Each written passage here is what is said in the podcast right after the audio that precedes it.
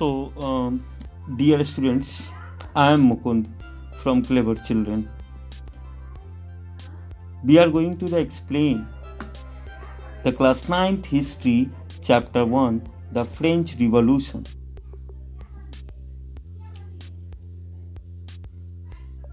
so in the eighteen century अठारहवीं शताब्दी की शुरुआत में पूरे विश्व में एक नेशनलिज्म का एक उद्भव हुआ। आप कह सकते हैं कि पूरे विश्व के इतिहास में नेशन होने का एक नया अध्याय शुरू हुआ और उसकी शुरुआत कहीं ना कहीं फ्रेंच रिवॉल्यूशन से हुई।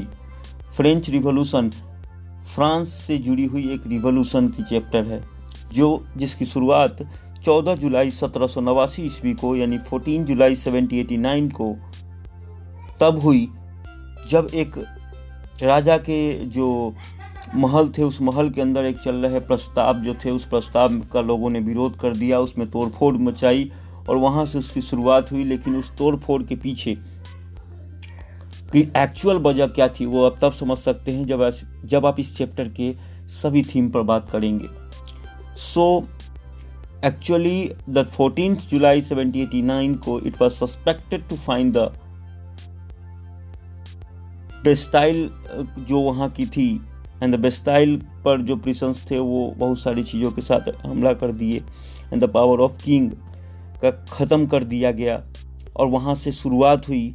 मिडिल क्लास जो अफेक्टेड था, जो लोअर क्लास वहाँ का अफेक्टेड था, वह वहाँ के राजा के खिलाफ एक रिवोल्यूशन की शुरुआत को जन्म दिया। जो मोनार्ची वहाँ का था, उसके खिलाफ उसने एक जंग की शुरुआत की। This revolution put up the idea of liberty fraternity and the equality और वहीं से एक लिबर्टी फर्टिनिटी और इक्वलिटी का एक कंसेप्ट निकल के आया, जो फ्रेंच रिवोल्यूशन की देन कही जाती है। So what's in this chapter the cause of the French revolution the cause of the first cause of the French revolution is social cause French society during the eighteenth century क्या हालात थी वहाँ की society की? As जब आप भारत की तरफ़ देखते हैं तो भारत की तरफ़ पूरा का पूरा जाति में कन्वर्टेड था। धर्म में बटे हुए थे लोग यहाँ पे, और एक धर्म के विदिन भी जातियाँ थी। जैसे हिंदू धर्म में अलग अलग कास्ट और अलग अलग जातिगत एक सिस्टम था। उस जातिगत सिस्टम में आप देखें तो ज़्यादातर संपदा अपर कास्ट के लोगों के पास थी और लोअर कोस्ट कास्ट के लोगों के पास बहुत ही कम संपदा थी।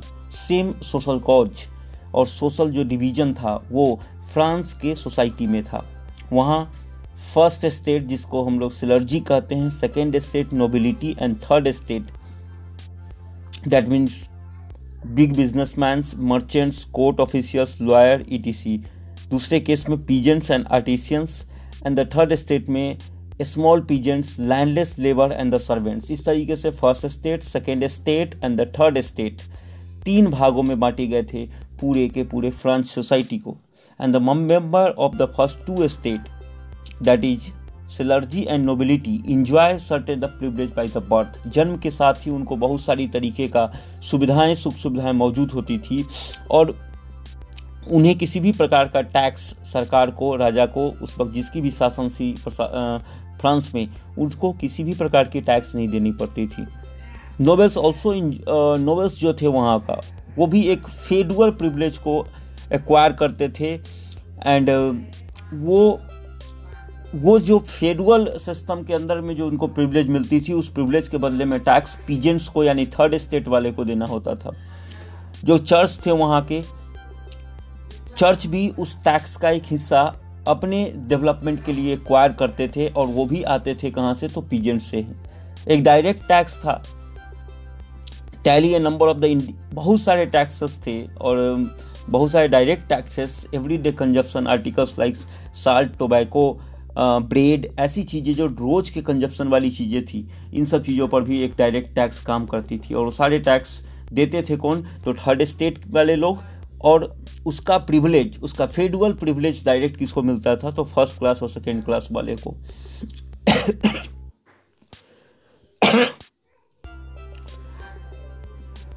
जो नहीं देते थे टैक्स वो इसका फिजुअल फेडरल इसका एडवांटेज उठाते थे।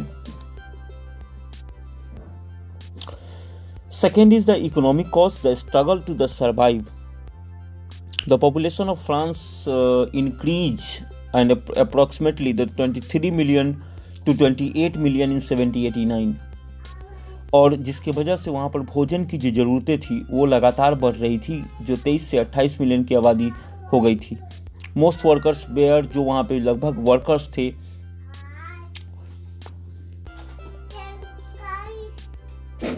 जो मैक्सिमम वर्कर्स थे, वो सारे वर्कर्स वो सारे के सारे वर्कर्स काम करते थे जो काफ़ी उनकी वेजेस क्या थी? कम थी। And but the wages did not keep takes place with rise in the price of the food grains यहाँ तक कि उनकी इतनी सैलरी नहीं थी कि वो अपने बच्चों को एक महीने तक की फ़ूड ग्रेन्स दे सके। और ये सब कुछ जो हो रहा था, एक तरीके से क्राइसिस आ रही थी। इकोनॉमिक सिचुएशन में एक एस्कारसिटी था। लाइवहुड का, अपनी जीवन को कंटिन्यू रखने के लिए अब उन पीजेंट्स के साथ एक समस्या आ खड़ी हुई थी। तीसरा था पॉलिटिकल इशू कुछ पोल... कुछ पॉलिटिकल इश्यूज़ भी थे, जो पॉलिटिकल इशू कहीं ना कहीं फ्रांस में एक रिवॉल्यूशन के आगाज़ करने में एक अहम योगदान निभाया। वो था political cause in 1774 Louis 16 becomes the king of France सत्रह ईस्वी में लुइस 16 जो थे, वो फ्रांस का एक राजा बने। And face empty treasury due to the long years of the war which drained financial resources and disconnect with their society was increasing उससे पहले एक लंबी लड़ाई लड़नी पड़ी थी फ्रांस को, जिसकी वजह से जब वो राजा बने तो उस वक्त का जो तिजोरी था वो खाली ही था। He help thirteen American colonies to gain their independence from the common मी ब्रिटेन and this war added more than the 3 billion levers for which money lenders begins to the charge 10% interest on the loans. Britain से उन्होंने लगभग तेरह से ज़्यादा American colonies को स्वतंत्र करने में मदद किया था, जिसकी वजह से उनके ऊपर लगभग तीन बिलियन से ज़्यादा मनी की कर्ज हो चुके थे, जो 10 परसेंट से ज़्यादा इंटरेस्ट उससे हायर कर रहे थे। तो मिट्स इस रेगुलर एक्सपेंस जो उसके लगातार खर्चे थे cost of maintaining army court running government offices universities and the state के जो फोर्स थे, उस सब की वजह से उसको मेंटेन करने के लिए लगातार उसे टैक्स में बढ़ोतरी करनी पड़ रही थी। ये वहाँ की राजा की पॉलिटिकल सिचुएशन थी। एंड द वाटर नेक्स्ट तो इसमें एक मिडिल क्लास का जो था, वो बहुत बड़ा रोल था, जिस मिडिल क्लास के रोल की वजह से फ्रांस रिवोल्यूशन सफल हो पाया। द एटीन सेंचुरी का जो विटनेस है, जो इमरजेंस ऑफ़ सोशल ग्रुप जिसको हम मिडिल क्लास कहते थे, जो पीजेंट्स वाले ग्रुप से उठकर कुछ ना कुछ उसमें डेवलपमेंट आई थी। उसके पास कुछ एजुकेशन भी था, उसके पास कुछ कमाने के अच्छे साधन भी थे, वो मिडिल क्लास थे। और लगभग अट्ठारहवीं सेंचुरी में एक अलग लेवल का क्लास डेवलप होकर आया, जिसे हम मिडिल क्लास कहते हैं, जिसमें सोशल और इकोनॉमिक चेंज हुए। Education they believe to the group should be privilege by the birth और और उनका ये मानना था, जो मिडिल क्लास वाले थे, उनका ये मानना था कि कोई भी ग्रुप जन्म से ही किसी चीज़ को प्राप्त करके नहीं आता है, इसलिए जन्म अगर ऐसे परिवार में वो लेता है जिसके कारण उसको सारे प्रिविलेज मिल रहे हैं, उसको सारी सुख सुविधाएँ मिल रही है तो ये ठीक नहीं है। ये मिडिल क्लास वालों का मानना था। They earn their wealth through an expanding overseas trade from the manufacture of goods like woollen and the silk textiles and professional as a lawyers and the administrated officials और वो उसकी वजह से wealth वो अर्न करना चाहते थे। और वो अपने आप को एक्सपैंड करने के लिए विदेशों में भी व्यापार किया करते थे। वो बहुत सारे तरीके की मैन्युफैक्चरिंग करते थे गुड्स के। साथ ही अलग अलग प्रकार के जो व्यापार थे, उस वक्त मौजूद अलग अलग प्रोफेशंस थे, जैसे सिल्क की व्यापार करना हो उलन की व्यापार करना हो, या एक प्रोफेशनल्स के तौर पर भी लॉयर्स हो या एडमिनिस्ट्रेटिव ऑफिशियल्स हो, इसके तौर पर मिडिल क्लास वाले काम करते थे। और वो इंस्पायर थे कहीं ना कहीं the idea of the different philosophers spread some some through books and the newspapers कुछ ऐसे भी फिलोसफर्स थे। हमेशा ही जो राइटर्स होते हैं, उसका एक बहुत बड़ा योगदान होता है किसी चीज़ को इन्फ्लुएंस करने में पीपल टू पीपल्स अब भारत की ही स्वतंत्रता की आज़ादी की लड़ाई में बहुत सारे ऐसे लेखक थे, बहुत सारे ऐसे राइटर्स थे, बहुत सारे ऐसे कवि थे, जो अपनी बातों से ही ऐसी चीज़ें उत्पन्न कर रहे थे जिससे लोग आज़ादी की लड़ाई लड़ने के लिए प्रेरित हो। उसमें रामधारी सिंह दिनकर का नाम प्रखर होकर आता है, या मुंशी प्रेमचंद हैं, या बहुत सारे ऐसे कवि हैं जो इंस्पायर करने के लिए लोगों को अलग अलग कविताओं और कहानियों के माध्यम से, किताबों के माध्यम से लोगों को इंस्पायर करते थे ताकि वो भी भारत को आज़ादी दिलाने में अपनी सहयोग करे। तो कहीं ना कहीं उनका भी एक इंपॉर्टेंट रोल हो जाता है। जो थिंकर्स थे, जो इंटेलेक्चुअल पीपल्स थे, जो बुद्धिजीवी वर्ग था, वहाँ का वो था मिडिल क्लास और उस बुद्धिजीवी वर्ग को एक तरीके से इंस्पायर करने में फिलोसफर्स के बुक्स का भी एक बहुत बड़ा इंपॉर्टेंट रोल था। कुछ फिलोसफर्स थे जैसे जॉन लॉक जॉन लुक जो थे two treatises of the government Locke sought for the refute the doctrine of the divine and the absolute right for the monarch और उन्होंने कहीं ना कहीं उसमें जो पूरा का पूरा मोनार्ची को राइट्स थे, उसके खिलाफ था। उन्होंने एक किताब लिखी थी, इस किताब के माध्यम से मिडिल क्लास इंस्पायर हो रहे थे। दूसरा था Rousseau Rousseau carried the idea forward proposing from a government based on a official contract between the peoples and their representative वो एक तरीके से प्रपोज किए थे कैसे सरकार का, जो बेस्ड हो सोशल और पीपल्स के बीच बीच का एक कॉन्ट्रैक्ट के तहत एक सरकार बने, जिसके रिप्रेजेंटेटिव रिस्पॉन्सिबल हो। एंड तीसरा Montesquieu was also philosopher in the spirit of law and he proposed the division of power within the government, between the legislative executive and the judiciary. जो सिस्टम है, उस सिस्टम में उन्होंने suggest किया था अपने किताब से कि जो पावर है, उस पावर को इन तीन भागों में सरकार से लेकर लेजिस्लेटिव एग्जीक्यूटिव एंड जुडिशियरी में पास आउट कर देना चाहिए। इस फ्रेंच रिवॉल्यूशन का आउटब्रेक्स क्या थे? कहाँ से इस फ्रेंच रिवॉल्यूशन में एक मूर, अभी तक एक तरीके से बदलाव आया? तो लुइस सिक्सटीन ने एक असेंबली का बुलाया था, जिसमें स्टेट जनरल्स एक political body of which third state and their representative to the past proposal of new taxes. Louis sixteen ने एक असेंबली को बुलाया जिसमें उन्होंने एक नए टैक्स की प्रपोजल की मांग की। The first two state sent 300 representative each पहला जो दो स्टेट था जो टैक्स नहीं देता था, जिसको प्रिविलेज था, जिसको सारी सुख सुविधाएँ थी, जिसके पास मैक्सिमम लैंड थे, सब कुछ जिसके पास था, उसने 300 रिप्रेजेंटेटिव भेजे प्रत्येक ने।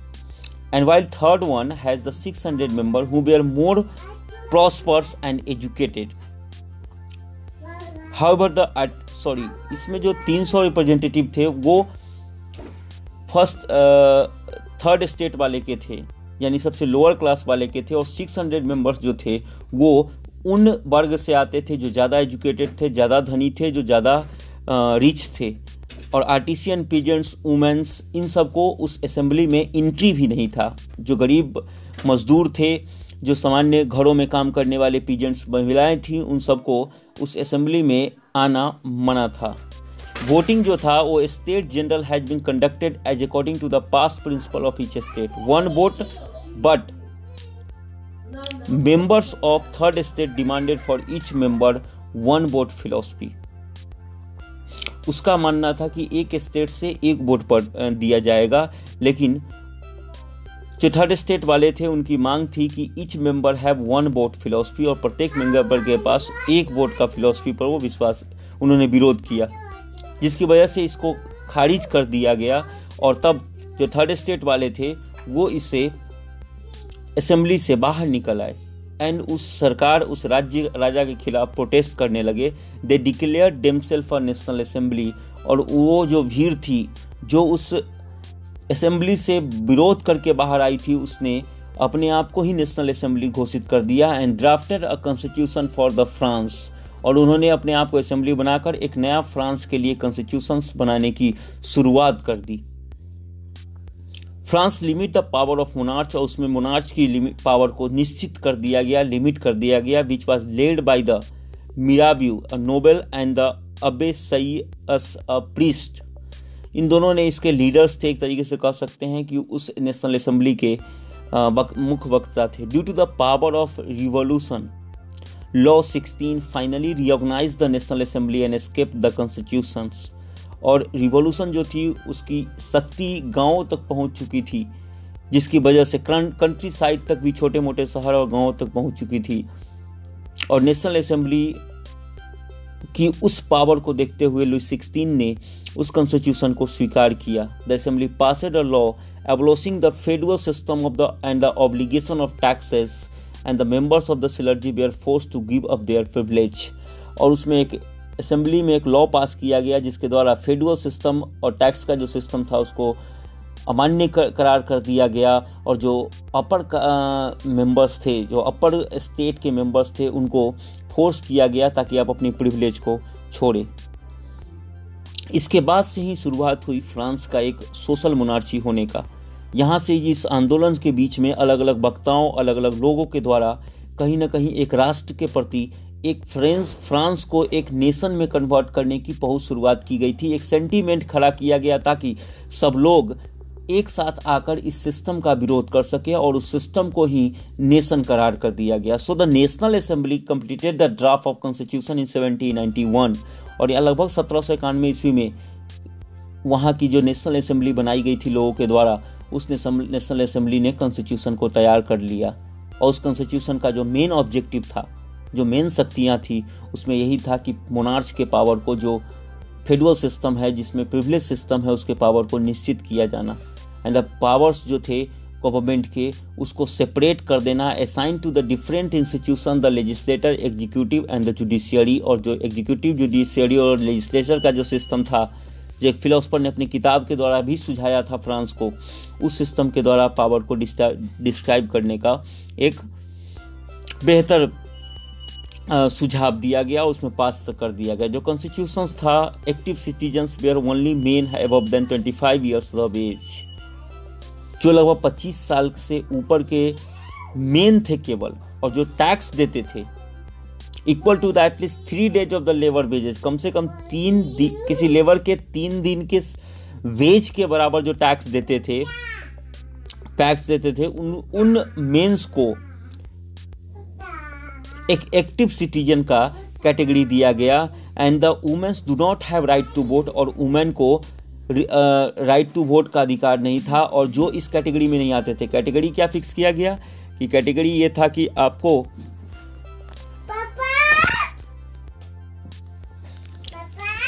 पाँच मिनट जाइए आ रहे जाइए मामा के पास जाइए।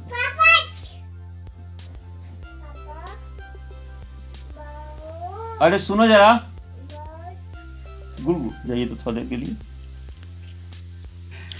सो so, uh, इस सिस्टम में जो ब्रोकन चेन था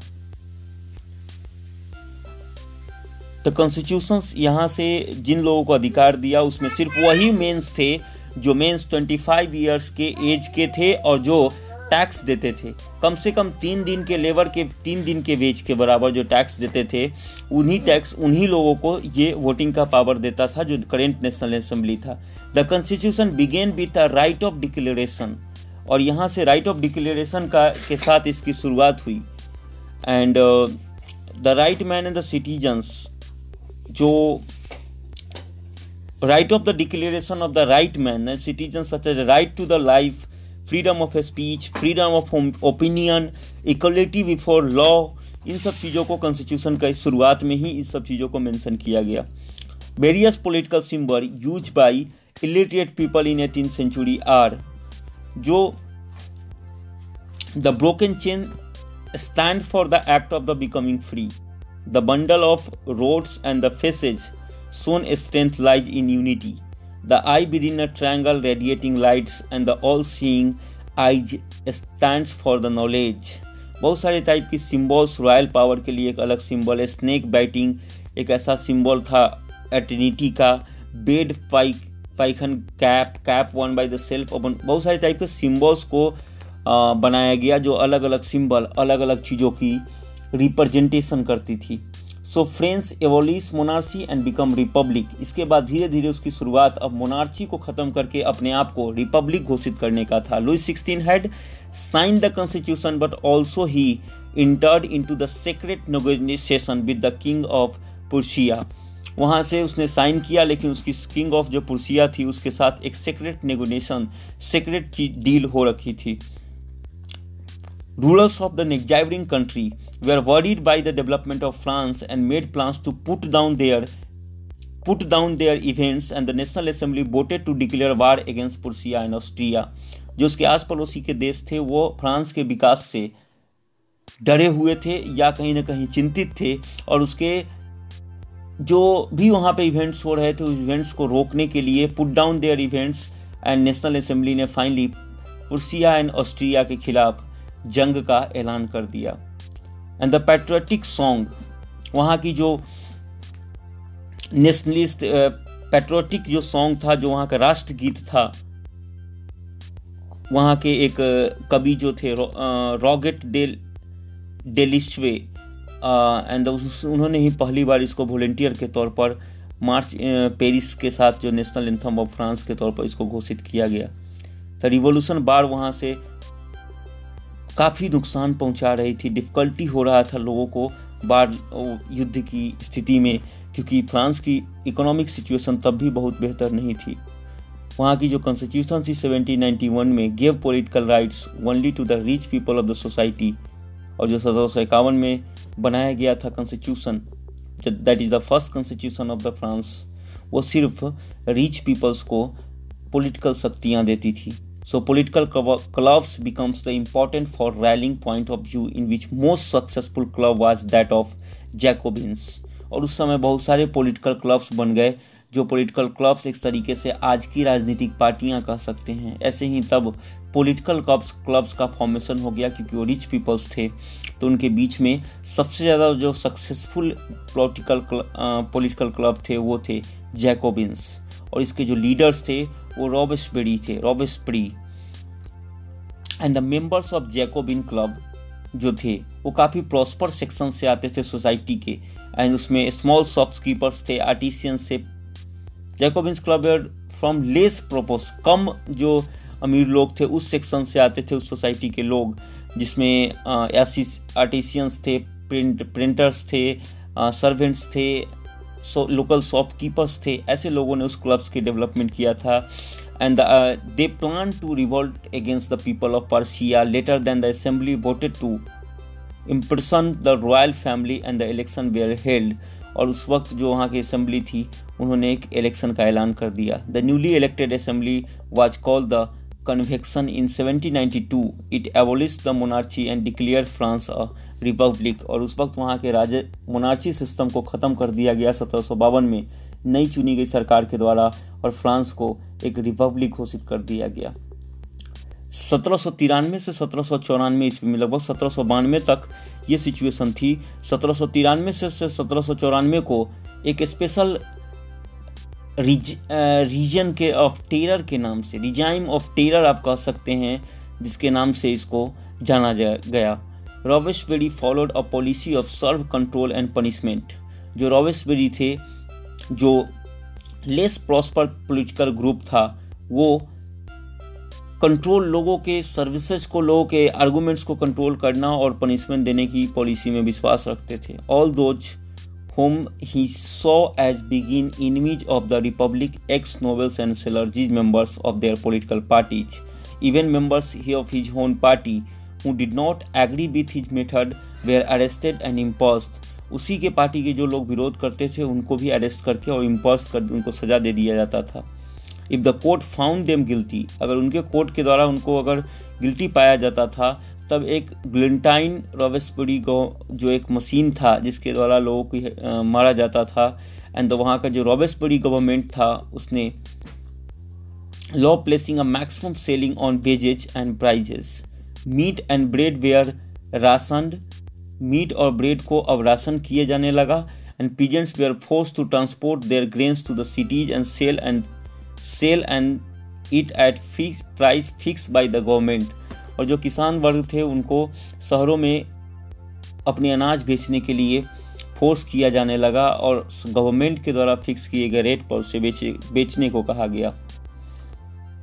ए न्यू कॉन्स्टिट्यूशन इंट्रोड्यूस किया गया था denying the vote to the non propertied section of the society it provide to elected legislative council which later pointed directory an executive made of five members उस जो नए elected जो सरकार थी, उसमें दो इलेक्टेड लेजिस्लेटिव काउंसिल होते थे, जिसमें पाँच एग्जीक्यू पाँच मेंबर का एक एग्जीक्यूटिव होता था। The directors often clash with the legislative council whom they sought to the dismiss them and the political instability of the directive paved the way of rise of military dictator Napoleon Bonaparte पाँच लोग जो executive में थे, उनके बीच में हमेशा ही एक दूसरे को, शक्तियों को खींचने की होड़ लगी हुई थी, जिसकी वजह से एक राजनीतिक अस्थिरता पॉलिटिकल इनस्टेबिलिटी फ्रांस में आ चुकी थी। और इस पॉलिटिकल इनस्टेबिलिटी का लाभ लेने के लिए अब मिलिट्री में जो सेना अध्यक्ष के पद पर थे, वो तैयार थे और वो थे Napoleon Bonaparte. And the revolution of Napoleon Bonaparte का यहाँ से शुरुआत होता है सत्रह सौ चौरानवे के बाद, और इसी बीच में महिलाओं की भी एक रिवोल्यूशन शुरू होती है।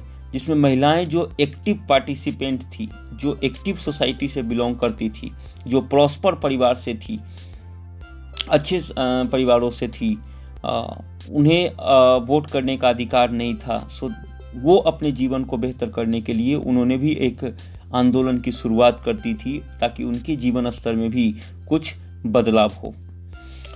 Most womens of the third state had to work for their living they worked as a seamstress and the laundry, uh, laundress sold flowers fruits vegetables at market जो थर्ड स्टेट की महिलाएँ थी जो गरीब वर्ग की महिलाएँ थी वो सारे काम किया करती थी जो चाहे वो कपड़े धोना हो या सब फूल बेचने हो सब्ज़ियाँ बेचने हो फ्लावर्स बेचने हो इसके अलावा working womens also had to care to their families and the childrens उसके बावजूद वो काम करने के बाद भी अपने परिवार और अपने बच्चों का ध्यान रखने की जिम्मेवारी थी।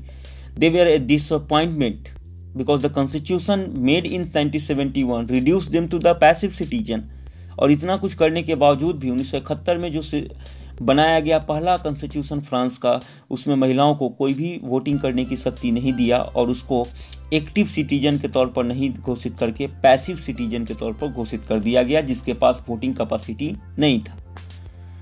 और यहाँ से जो रिवॉल्यूशन था महिलाओं का, वो सरकार के खिलाफ वो काफ़ी तेज हो गई and they will be introduce laws to the improve their life by making the schooling compulsory for the girls not marrying against their will making divorce legal और वहाँ से उन महिलाओं की कहीं ना कहीं डिमांड थी कि उनके जीवन को बेहतर करने के लिए सरकार को एक नई कानून बनानी चाहिए जिसमें गर्ल्स की शिक्षा को अनिवार्य किया जाए उसके मर्ज़ी के खिलाफ उसकी शादी नहीं की जाए और जो डाइवोर्स है डाइवोर्स मतलब जो आ, क्या कहते हैं डाइवोर्स को लीगल किया जाए सो so, uh, इन सब चीज़ों को मांग को लेकर उनकी आंदोलन थी। During the regime of terror the new government issued law ordering closure of women clubs and banning political activities in 1946 women in the France won right to vote और उस वक्त जो रीजम ऑफ़ ट्राइम था उस वक्त उन महिलाओं क्लब्स का जो महिलाओं के द्वारा बनाया गया पॉलिटिकल क्लब्स था उस सब पर बैन कर दिया गया।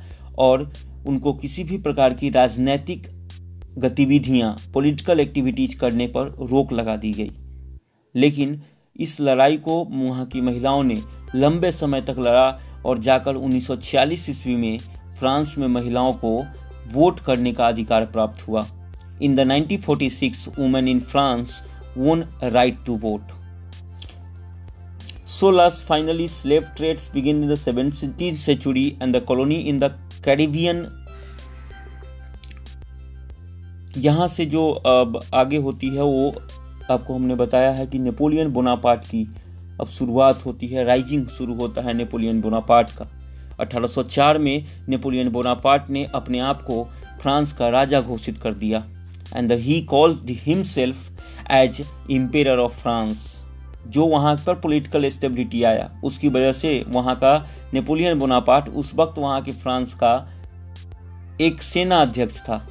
और वह मिलिट्रियल स्टेबिलिटी को गेन करते हुए अपने आप को ही राजा घोषित कर लिया and he call himself as the emperor of France उसके नेजाइबर कंट्री काफ़ी dispossessing dynasties and the created kingdom by the काफ़ी उसने आस पड़ोस के राज्यों को अपने राज्य में मिला लिया और एक किंगडम किंगडम बनाने की शुरुआत उसने कर दी। His family members their he saw his role as a moderniser of Europe और वह अपने आप को यूरोप की आधुनिकरण करने में विश्वास रखता था और अपने अपने रोल को यूरोप को आधुनिकता में कहीं ना कहीं पा रहा था।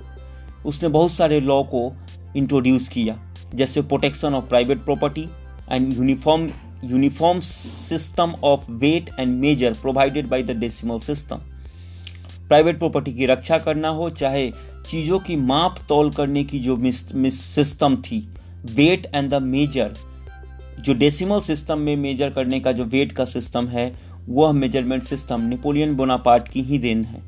Many saw him as a liberator, who would bring freedom for the people, but soon his armies came to be viewed as an invading forces. And finally Napoleon Bonaparte were defeated to at Waterloo in 1815 और 1815 ईस्वी में अंत में Napoleon Bonaparte को अपनी युद्ध समाप्त करनी पड़ी, युद्ध में हार की खानी पड़ी। फ्रांस रिवोल्यूशन की लिगेसी क्या क्या हैं? So the idea of liberty and the democratic rights were the most important legacy of French revolution वहाँ से एक आइडिया निकल के निकलती है, वो है एकता और लोकतांत्रिक अधिकारों को लेकर। एक लड़ाई के प्रति एक आवाज़ निकलती है। पूरे विश्व में अलग अलग सिचुएशंस में लोग रह रहे थे। अलग अलग जगह पर कहीं पे मोनार्ची सिस्टम था तो कहीं पे डिक्टेटर सिस्टम थे। और सारी जगह पर पावर किसी एक, दो, चार लोगों के पास सिचुएटेड थी, जिसकी वजह से people to people development less था और कुछ खास वर्ग के लोगों का विकास ज़्यादा तेज़ी से हो रहा था। उस वैश्विक स्थिति में फ्रांस की रिवॉल्यूशन ने लोगों को एक सोच दिया, लोगों को एक नेशनलिज्म अपने आप को राष्ट्र की तरफ़ डेवलप करने का एक आइडिया दिया।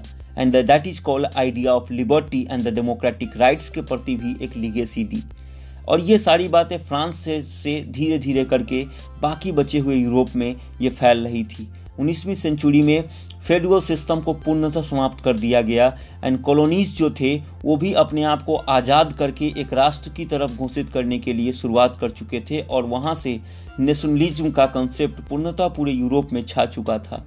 Tipu Sultan and Raja Ram Mohan Roy are two examples of the individual who responded to the idea coming from the revolutionary France और उस वक्त भारत में जब ये सब कुछ बदलाव फ्रांस में हो रहे थे और पूरे यूरोप में इस बदलाव की झांकियाँ देख रहा था, तब भारत के टीपू सुल्तान और राजा राम मोहन राय ने इस दोनों ही व्यक्ति ने इंडिविजुअल रिस्पांस दिया था इस आइडिया के प्रति कि जो रिवॉल्यूशन फ्रांस की तरफ़ से जो उठा है, जो फ्रांस स्टेट में वहाँ के लोगों ने अपने अधिकारों के प्रति सोच दिखाते हुए जो शुरुआत की है, उस शुरुआत का स्वागत करने योग्य है। और ये पूरी फ्रांस रिवोल्यूशन के बाद फ्रांस एक डेमोक्रेटिक कंट्री के तौर पर डेवलप हो चुका था और यूरोप एक नए मॉडर्नाइजेशन और एक नए सरकारी व्यवस्थाओं की तरफ़ आगे बढ़ चुका था। तो ये था आपके हिस्ट्री का first chapter we have submitted some another videos and the worksheets also listen this podcast carefully i hope you can understand the first chapter of the france revolution by this podcast. Thank you. I am Mukund from Clever Children.